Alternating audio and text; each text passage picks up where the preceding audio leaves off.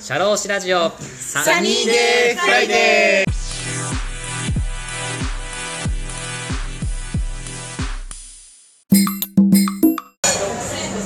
そうなんですよね。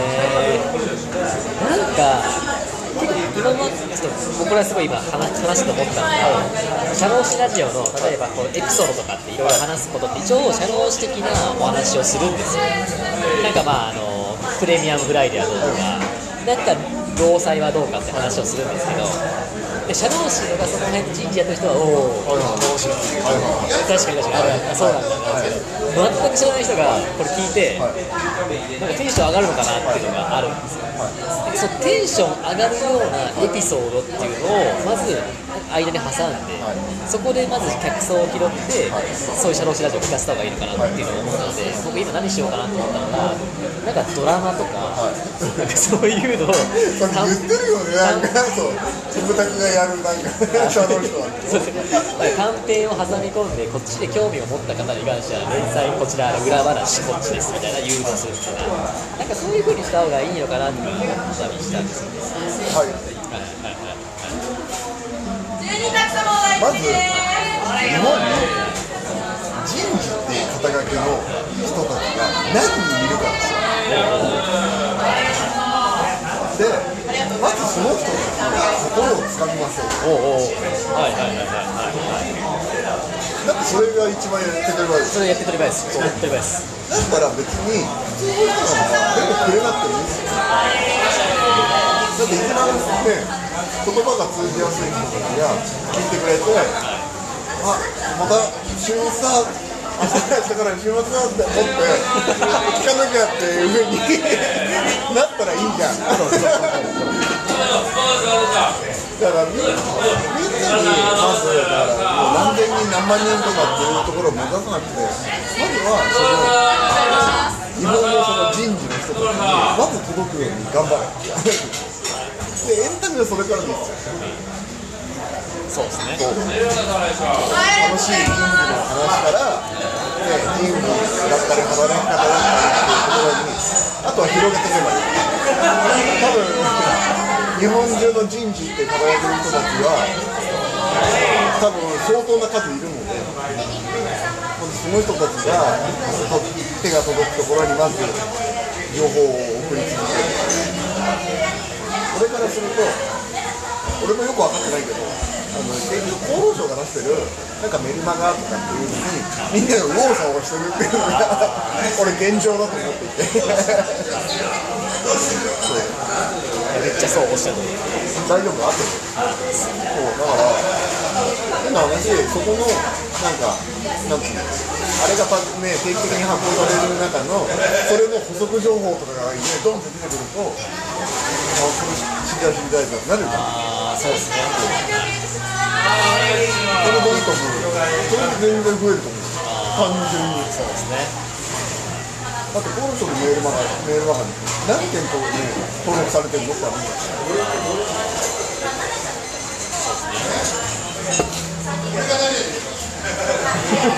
でもね一つ一つはい一つ、はい僕のねはい、僕の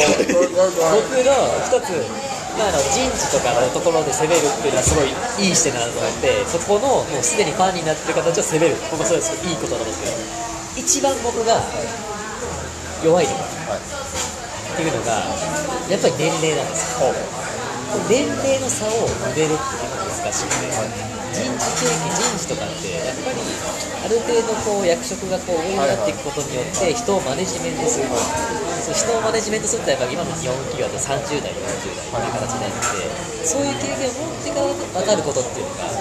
まあ、その人事人事の世界ではあるっていう、まあ、まず印象があって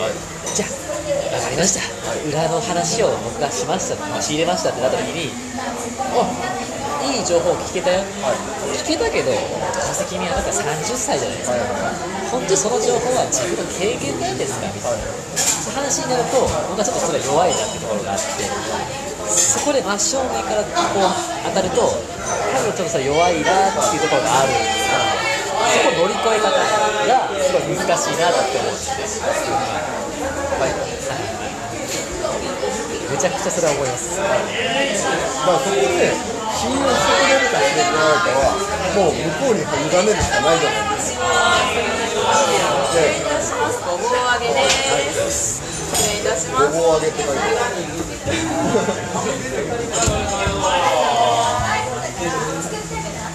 あのいいんですよ、だからあのそこもどう下手に出るのか私熟愛者ですがこう思いますよじゃないですかあと死んでるか死んでないかあと死んでるかダメな話よ今の話聞いて人事の方ってこういう人でってこういう、ね、ある程度経験値があって適当っていうね会社の資産を動かす人だからなんていうかやっぱり受け入れられにくい部分ってありますよね俺そういう人事を持ってる会社は多分なくなるんじゃないかなと思うそれいいっすねねって一回ちょっと踏み込んでその人たちの考え分かりますよって形なんだけどそこを一回ちゃぶ台でまた返すみたいな感じです多分こういう意見の方が多くないんですけど、うん、そうだと思うんです。そう、この意見を聞いてくれるか聞いてくれないかも相手にダメですから。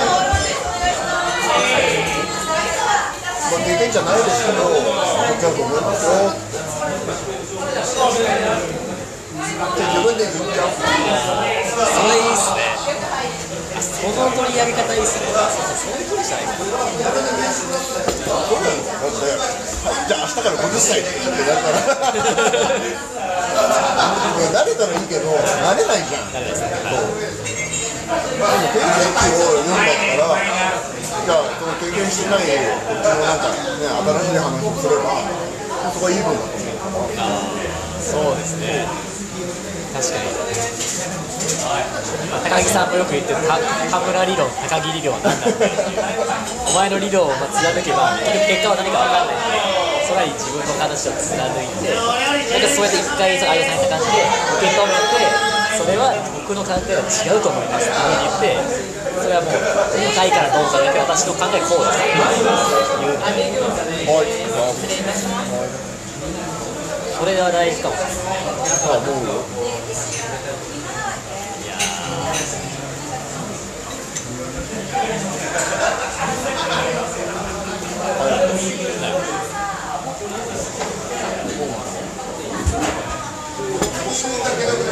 歴史の教科書に載るぐらいの有名人いるじゃないですかチンギス・ハーンわかんないけどわかんないういう有名人どこにいる人たちファンじゃあ、えー、だからある武井壮でもいいわファンがこんぐらいからアンチファンもこんぐらいいるからこのこの幅有名人しらすおろしです。失礼いたします。じゃあこのファンとアンチファンのボリュームがボーンってでかくなるとこれ歴史の教科書になりますそれは自分の思いがイエスの人もノーの人も意見言わないとどっちもできないじゃん私はこっち派ですって言ってるからあいつはけしからんの人もあいつの言ってること知らないけどあればこの両者の幅をまた広げられるからこれ有名になれるかなれないかの一つの基準だと思うああだって強烈にアンチがいる人はひっくり返すとファンだからああそうですね。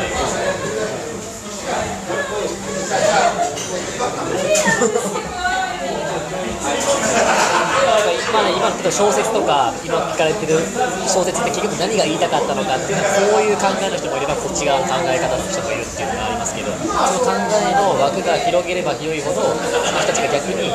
まあ、周知されたりとか有名になっていくっていうのが指標になるだからこれ小説書いて出版しなかったら、ね、何言ってるのかよくわかんない人も、ね、感動した人も生まれないんじゃんって話そもそも。まあ、そこは別にいいんじゃない？ですかそうですねでもそれが誰かに誰かを傷つけちゃったりとかすると、まあ、そこで恨み買っちゃったりとか妬みを買ったりとかしちゃうかもしれないからそこは気をつけた方がいいけどでも自分の考え方はこうです。よ失礼いたします。その辺はもう言ってもいいんじゃないと思う確かにこの社労士業界的にはなんかこう答えが一つに決まってることとか何かこうだよっていうことに関してはなんかすごいもういろんな人がいろんなあじゃああじゃこうじゃとか、まあ、雇用調整助成金ってそうだって言ってるんですけどなんか答えがふわっとしてることですよなんかいろんな解釈こういう方法で取れるよこっちの方も取れるよっていうところってなんかこういろいろ検索してたしてもなんか出てこない。ことがいっぱいあると思うんですそういうところをあえて取り上げて俺はこう思う俺はこう思うこう思うっていうのをいろんなことをこう思いますよってあげてじゃあ皆さん皆さんどうですかみたいなで困ったら連絡してああそうですね叩く人は叩く本当に相手叩かないみたいなっていうのでいいんじゃないって思う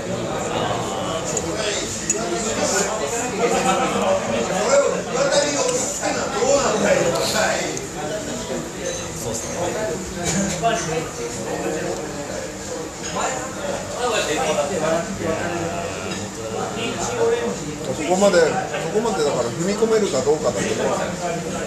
そこはもう本当にね、事にも関わってきたから、俺もたやすくそこまでやっちゃえやっちゃえって言えない言えないよ、さすがに。そこは考えながらやってねっていうね。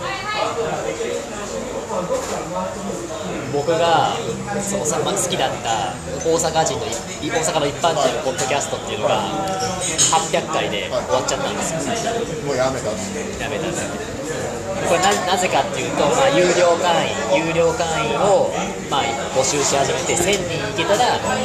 続けるけどいけなかったらやめちゃうことがあっていけなかったんで。すよ僕それ本当に悲しくなったんですよ。大きくて。結構結構あの人たちの考え方とかもう物申す感じとかすごい影響されててすごい悲しくなったんですけど逆にあのポッドキャストのやって僕はすごい良かったなと思うんです。よなんか仲良かっしちゃったみたいな。いや、そうなんです。すごい空虚感も。で、何聞こうみたいな。今までこのポッドキャストなんか、ま、毎回12時に上がるんですよ、更新ね。それ楽しみに聞いて寝るっていうのがなくなる。この空虚感。この空虚感を満たせるようなポッドキャストを作っていきたいって思ったんです。そんな風になんか思われるの作れるかなみたいな。あれっていいなと思った。だから、いや、これはやっちゃえやっちゃえってあの言うよ、あえて。もうそう会いに行くね。そのあ、はい。はい。こちらの方はい、ありがとうございます。一般人、大阪にいいインタビューしないのあの自分がこうだったんです。ペンでやめちゃって、すごいロスったの、心が。そういうラジオを作りたい自分もなんか教えてくださいっつって一応サニーデーフライデーってやってます一応サニーデーフライデーツイッターやってまして、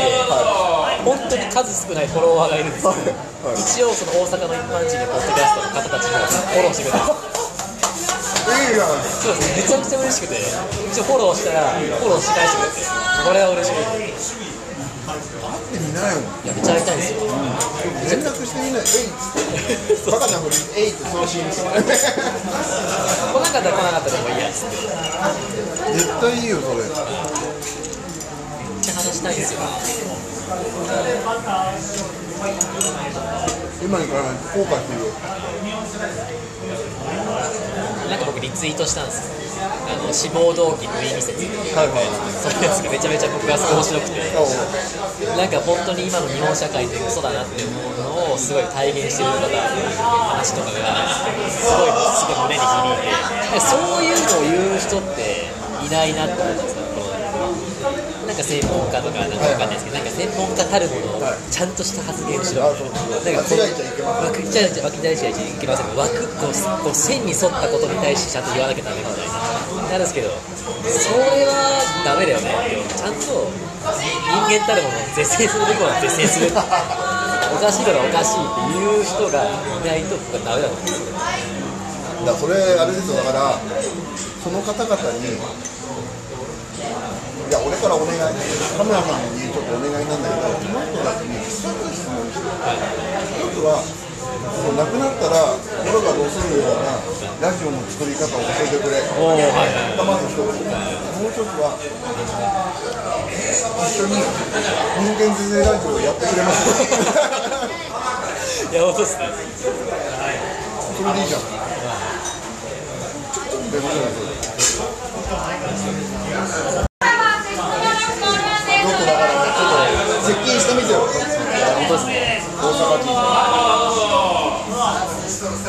ですよ。聞いてみたいその可能性がなんか可能性があるっていうことを知ってもらいたいなんかネット上でなんとなく知り合って実際仲良くなってなんかねすごいなんか親友になれたらそんなにいいことないじゃんそうですね。多分同年代ですよ僕の1個上か2個上とかそれぐらい。です分からないんです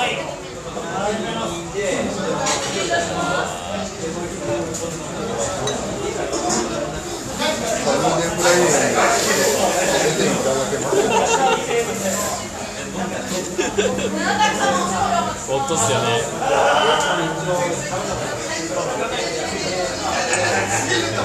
でも僕のこれはあの前も言ったかもしれない。ですけどちょっとしたなんか意地意地みたいな。ツイッターを始めたのも僕100回ぐらいになってから始めたと思うんですけどでもそういうのがあって。あの有名な大阪の一般人のポッドキャスト柴山健さんと岡代さんっていうんですけどあの2人に会う時には200回ぐらいとかになる。いやこいつ200回も言ってないやつが何を戻したし大御所に何を申し上げてんだってなってしまったら僕はそれは確かにそうだって思ってしまうので200回ぐらい行ってから声かけた方がいいのかなっていうのは僕の中ではあるんですよ。なんか変なプライドかわかんないじゃあ今日話したやつを全部10秒ぐらい。で曲げられて200回200回行きました早い方がいいよ。別に多分それは関係ないと思うのよいけないですけ自分が聞いてきたあの人たちの話のことを俺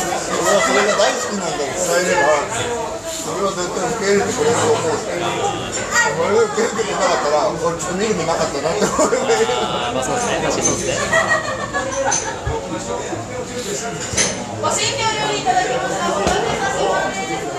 ちょっと会ってみたいですね。なんか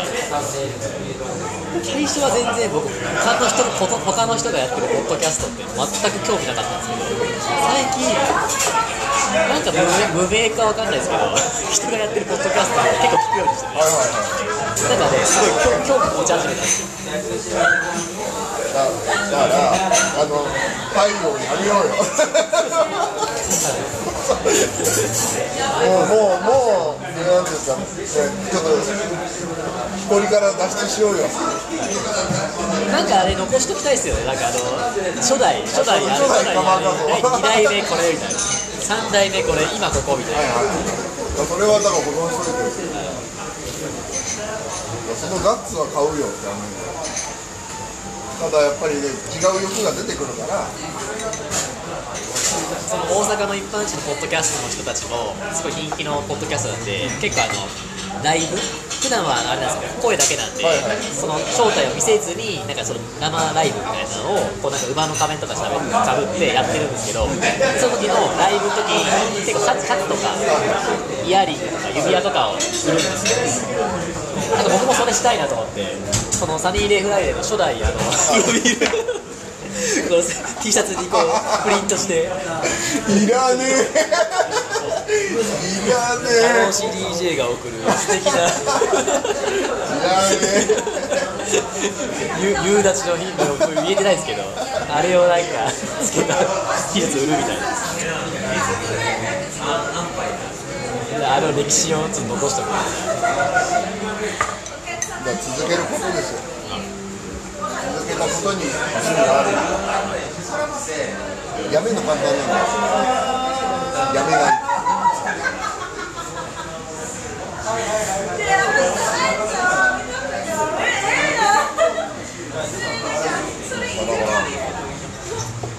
このだから本当に俺が知りたいのはなんかその他の大阪人もいつ人気っていうものをなんか自分たちもあ確かに。感じたかっていうふうにそれそれがなんかこういうきっかけっていうのがあるんだったらそれを知りたいよねああめっちゃ知りたいです。第今800回で終わったんですけど僕第1回から全部聞き直したんですよ暇だね。最初僕 Spotify で見つけて Spotify の時第80何回が一番最一番前だったんでそれを見た聞いたんですけどその前の彼らのサイトの中にあるポッドキャスト埋め込ま埋め込まれたやつからゼロ1回からずっと聞いたんですよ。でも1回目ぐらいから結すごいクオリティ高いんですよ。最初からうまいんですよ。もともとなんかアナウンススクールとか行ったかわかんないですけどすごいうまくてなんか改めた感じでどこからそれが火がついて何がきっかけだったのかって知りたいなって思っちゃってあでででで思い出しましたこれも最初の方のポッドキャストなんですけどあのやっぱりポッドキャスト。やっぱラジオたるものやっぱリクエストとかお便り欲しいよねって話が入ってて。で彼ら柴山健さん岡田さん2人パーソナリティはお便り来なかったんですよ最初。でもなんとかそういう気分味わいたいよねって言って第5回か第6回かちょっと忘れなんですけど自分たちでその放送中にハガキを書く。ちょっと5分5分10分時間やるからなとか言ってちょっと俺たちに欲しいお便り書いてくれってそれ書くんですよ。ギャッてそれをひたすら読み上げる。こ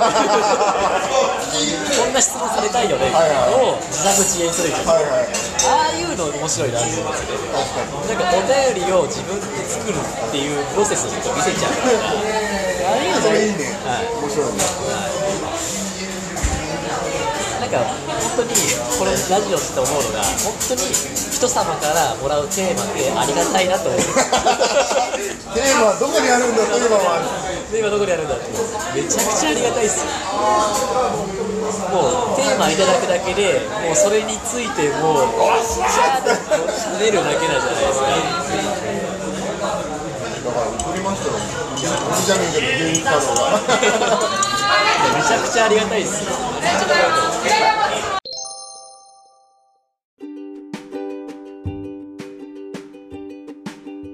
いかがでしたでしょうか？次回もこのお話の続編をお送りいたします。